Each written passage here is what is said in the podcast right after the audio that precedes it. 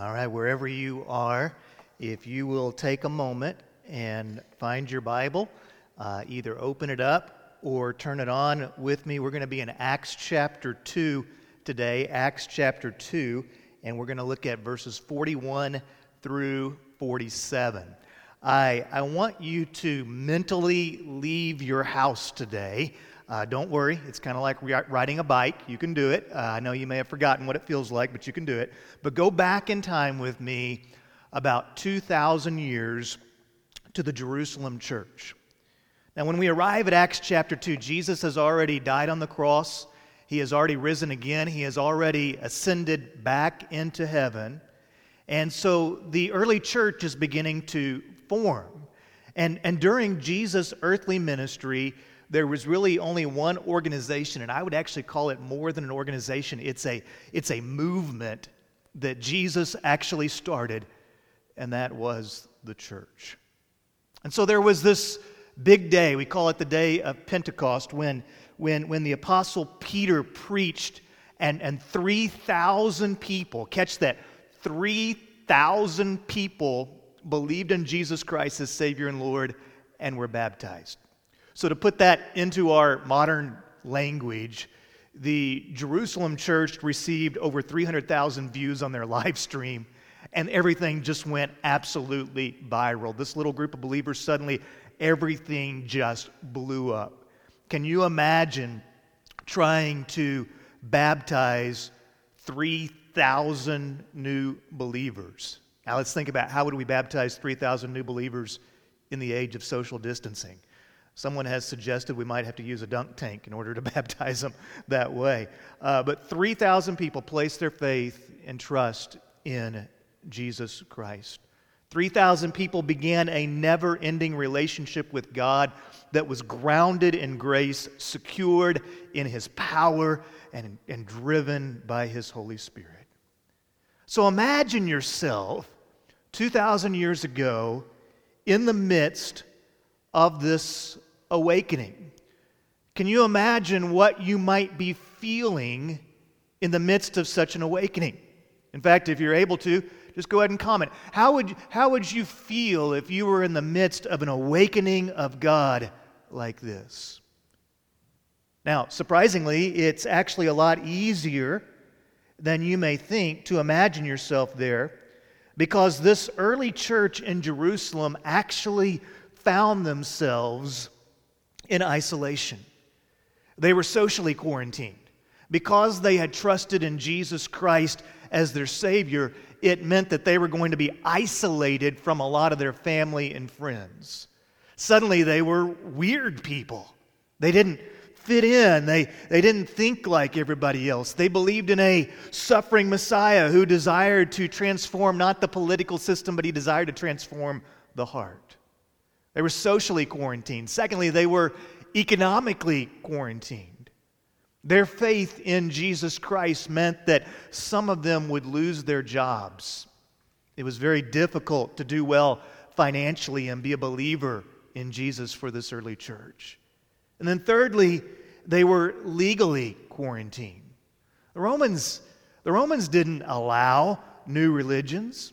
The Jews were allowed to practice Judaism because it was pre existing. However, this new way, Christianity, it was against the law. So I told you you could relate because that's how many of us feel right now. Socially quarantined, maybe economically quarantined. You can't go to work, you can't do some of the things that you want to do to provide for your family. And perhaps to an extent, even legally quarantined. There were limitations on our live stream today. We can only have 10 people in, in, the, in the production process, and so we weren't able to do some of the things that we normally want to do. My oldest, Karis, was uh, studying the bubonic plague and what that was like. And so she and I were talking the other day, and, and she said, I wonder if centuries from now, kids will be studying us as we go through this coronavirus. Seems like every generation early on in their adulthood has kind of that, that big moment. The greatest generation had World War II. If you're a baby boomer, any baby boomers watching? If you're a baby boomer, you had the Kennedy assassination, you had the, the, uh, the uh, moon landing, you had the, the Cold War. If you're a Gen Xer, early on in our adulthood, we had 9 11. And now, millennials, as you get older, you're going to remember that early on in your adulthood, you had, you had this coronavirus uh, season where we were socially isolated. And the Jerusalem church was completely isolated, yet the power of their message and the sincerity of their lives created a pandemic of hope. So great, so expansive that 20 or 2,000 years later, we're still talking about its impact. We're still changed because of it. So let's look at them for a few minutes and discover what was so unique about their story, okay? Grab your Bibles as you're, as you're sitting at home right now, wherever you might be. Just go ahead and grab your Bibles and look with me here. So, those who accepted his message were baptized. And that day, about 3,000 people were added to them. And they devoted themselves to the apostles' teaching, to the fellowship, to the breaking of bread, and prayers. And then fear came over everyone. And many wonders and signs were being performed through the apostles. Now, all the believers were together, and they held all things in common, so much so that they sold their possessions and property, and they distributed the proceeds to all as anyone had a need. Every day they devoted themselves to meeting together in the temple complex and broke bread from house to house. They ate their food with a joyful and humble, humble attitude, praising God and having favor with all the people. And then notice how their story ends. The Lord added to their number daily those who were being saved. Now, look at that passage with me, and if you would just take some time to comment on two or three things about this church that really stand out to you. Just read through these verses, scan through them in your mind, and just, just find two or three things about this church that really jump out at you. As I was wrestling with the passage this week and, and looking through it, here's, here's the one thing that really grabbed me and just won't let go. And that is that this church cared. They cared. You see, empathy is the ability to understand and share the feelings of another person. Apathy would be a lack of enthusiasm, care, concern. You're just apathetic. And I think sometimes in the Google iPhone age, there has been an alarming decrease of empathy and an alarming increase in apathy. I haven't gotten my little mind around it exactly why that happens sometimes, but it seems as though we, we, we, tend to build some walls around us. I mean, look at some of the ways that we live. We have our privacy fences, our locks, uh, you know, doors everywhere, and, and gates and stuff that are locked. And so we tend to isolate ourselves, and if we're not careful, we'll begin to lose our empathy, and apathy will move in and take up residence in our heart. So let me ask you this question Do you care? Do you care? Are you a caring person? Do you feel, do you care about the feelings of, of others? Are you able to bring enthusiasm, encouragement, are you able to bring care and concern to people's lives? Now, I want you to notice three ways that this Jerusalem church cared. They cared about God, they cared about one another, and they cared about others. They cared about God, they cared about one another, and they cared about others. About seven years ago, we had an all church night at the Frisco Rough Riders game. And so at the time, my, we just had the two girls, I believe, and they were very, very small, maybe five and three. And uh, earlier in the summer, we had taken them to a Rangers baseball game. We had gotten some free tickets to the Ranger game, and so we were excited. Somehow it still wound up costing me over $100 because they all wound up with matching Rangers t shirts somehow. But we had taken them earlier in the summer to the Rangers baseball game, and they were bored stiff. So we told them, hey, we're going to the Rough Rider game, and they weren't exactly excited. But when we got there, it was an entirely different story. And there were two things that really appealed to them. Number one, they had unlimited snacks as many hot dogs as you want, they could just take in. Number two, they had a playground. And so that night, we left, I think it was in the ninth inning whenever we were leaving the game. And I, I, remember one of them had a foam finger, and they were all excited. And as we were leaving, they were chanting, Let's go, Rangers, let's go. I kept saying it's the Rough Riders, and they'd say, Let's go, Rangers, let's go. They hadn't really watched an inning of baseball. but we get in the car, and they go, Dad, that was so much fun. The Rough Riders are so much better than the Rangers. they had had a ball, even though they hadn't watched any baseball. Unfortunately, that's how some of us are when it comes to church. You know, it's possible to attend church for many, many years. You, you enjoy the music, you enjoy your friends, you like the events and the various things that we do. You enjoy children's ministry, student ministry. You love, you love church. You love people, but you don't really love Jesus. And it's an absolute tragedy of compassion to reduce the church to a social club with humanitarian tendencies. And how would you feel if, if you went to the doctor because you were exhibiting symptoms of the coronavirus, and you went in there and you were really concerned about your life and you were concerned about what was going on, and you sit in his office and he offers you a casserole. And that's not what you need. You don't need a casserole. You need something that really brings healing to your body. And I want you to notice about this early church in Jerusalem, they cared about the things of God. They were spiritually minded.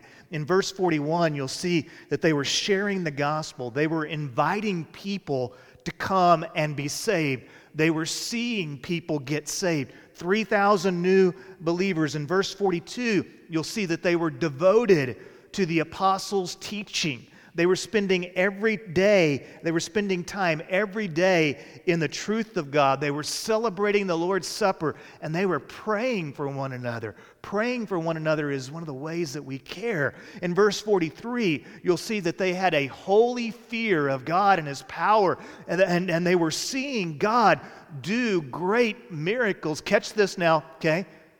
The foundation of a caring church is a deep love for God. When we begin to sense how much God loves us undeservingly, that then propels us, changes us, transforms us so that we might love others.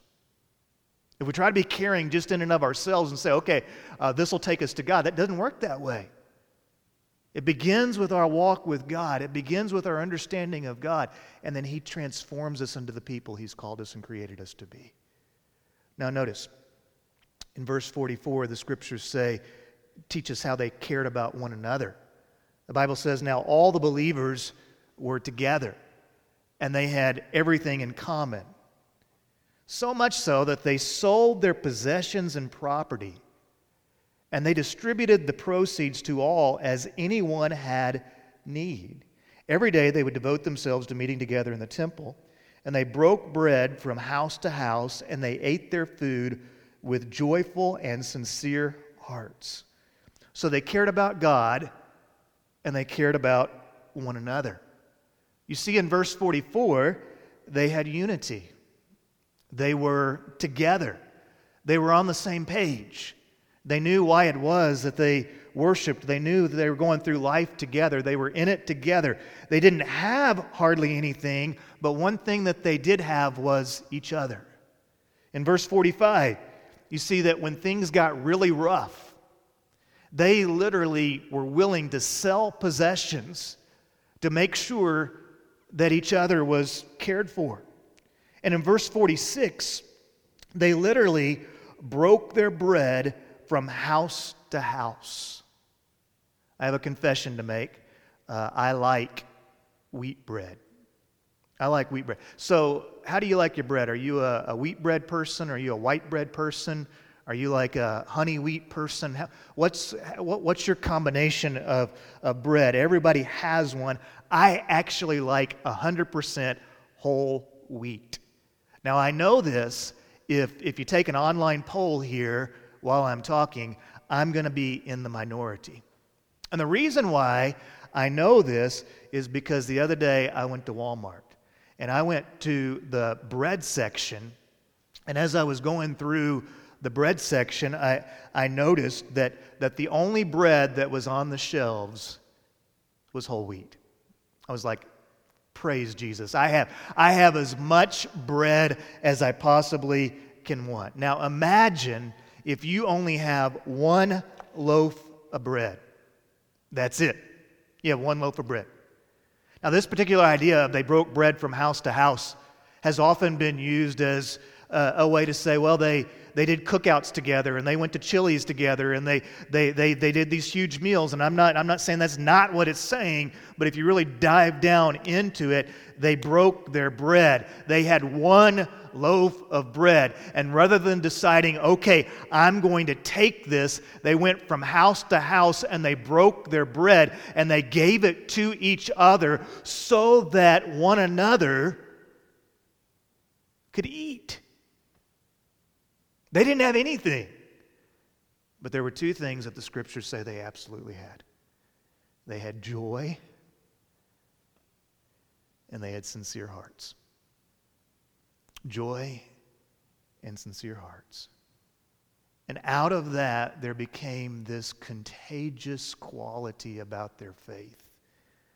They began drawing people to the cross of Jesus Christ. The scripture says that they would live their life praising God, and they had the favor of all the people. You see, even though people in Jerusalem didn't understand them, even though they might have seemed a little bit weird, they couldn't deny the fact that there was something going on within them that gave them a joy, and there was a contagious factor to their life. And people looked at them and said, Man, I'm not sure what's going on with them, but whatever they have, I want that. And every day, the Lord was adding to their number those who were being saved. The church was growing every single day because people were coming to the understanding that they needed Jesus Christ as their Lord and Savior. That's what was growing the church. That's what was increasing the number was their faith in Jesus Christ. They cared about others. So they cared about God, they cared about one another, and they cared about others. We live in a really nice community. This Murphy, Wylie, Sachse, Richardson, Plano, Garland. What city are you in? Just go ahead and shout it out right now because I'm sure I missed it. So just go ahead and comment. What city are you in if I missed it? They're nice communities. Everybody wants to live here. We, we get listed in the top 10 places of, to live in the U.S., those kind of things.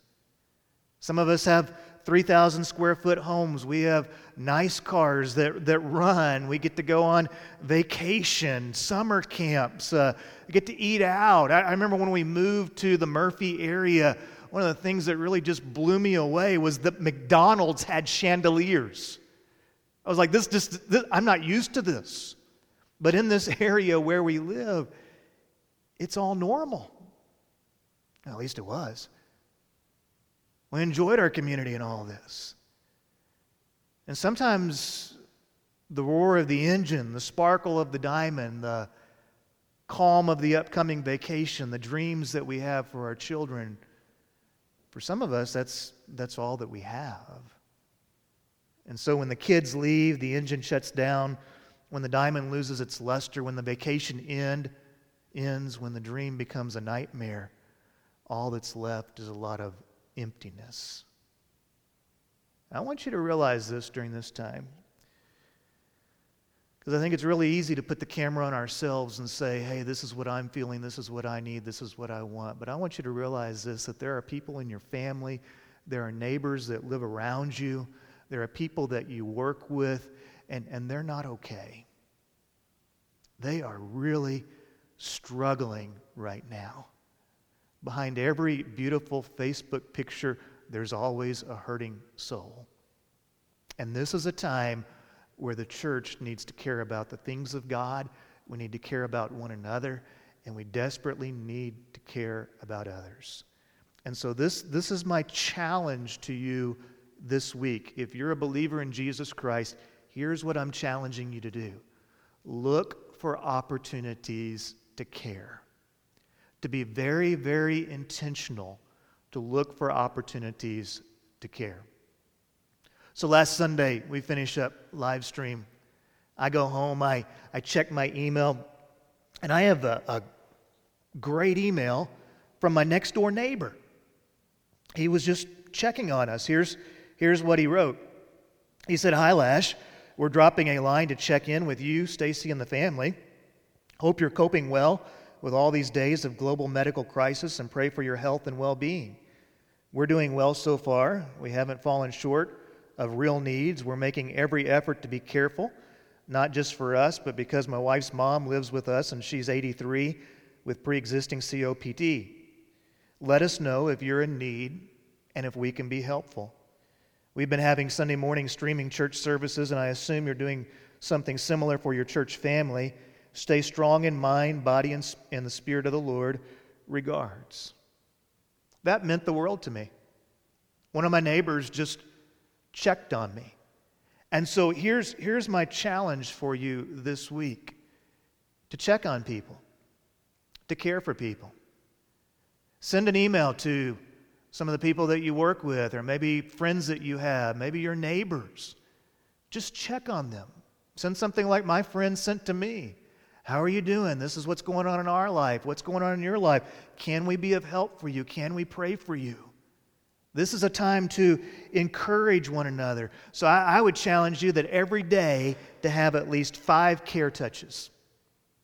People that you call, people that you text, uh, maybe someone that you say, we, uh, so my, my kids were missing their friends. So some of their moms got together and scheduled a Zoom conference so that they could see their friends. Just do something every day that shows that you care about people.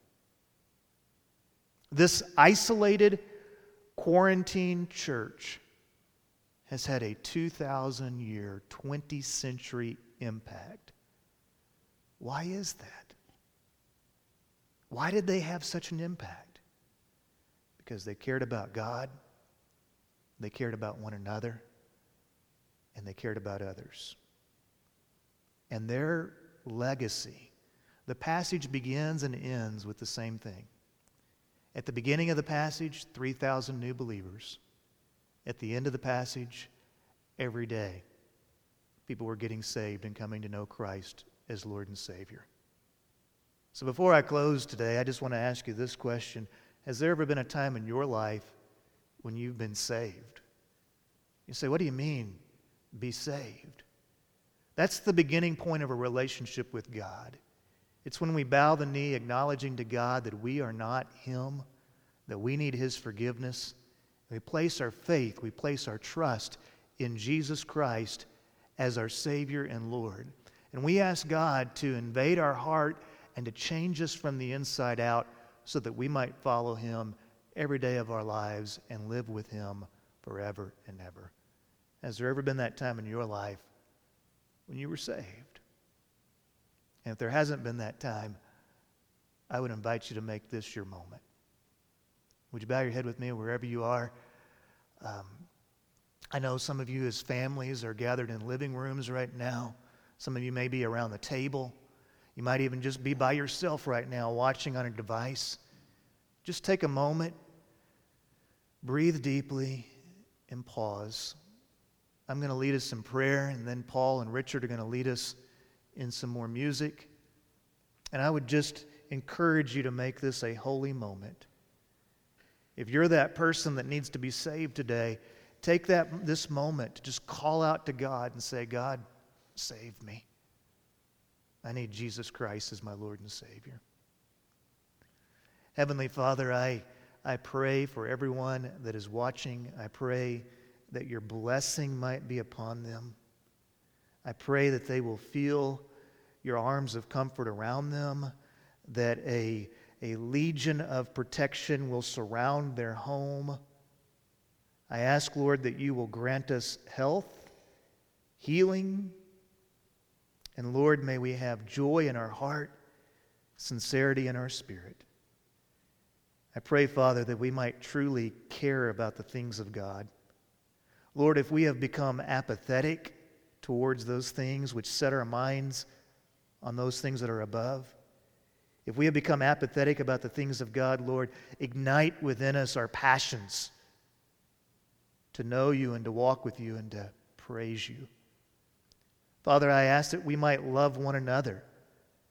I thank you, Lord, that even as we are apart from each other today, that I see love for one another pouring out through our keyboards and just through words of encouragement and hope that people are sharing with each other. I ask, Lord, though, that it won't be, it won't be an us and no more. May we not be walled off, but Lord, may we pour out into our communities and into our world the message of the gospel. The message of hope, the message of new beginnings. And I pray that our own church might have a legacy that says the Lord is adding to their number daily those who are being saved. Thank you for this church. Thank you for all those that are watching. I pray that they might know of my love for them. But I ask that beyond that, they might know of your great, all powerful love. And Lord, we pray that even in these times that we don't understand, that we might see an awakening of the power of God that is so great that generations from now, we talk about how in 2020, God moved. And God did what only God could do so that his people were in awe of his power. And hearts were changed, marriages healed, families strengthened, and a new awakening began. Father, we pray for your presence and blessing. In Jesus' name, amen.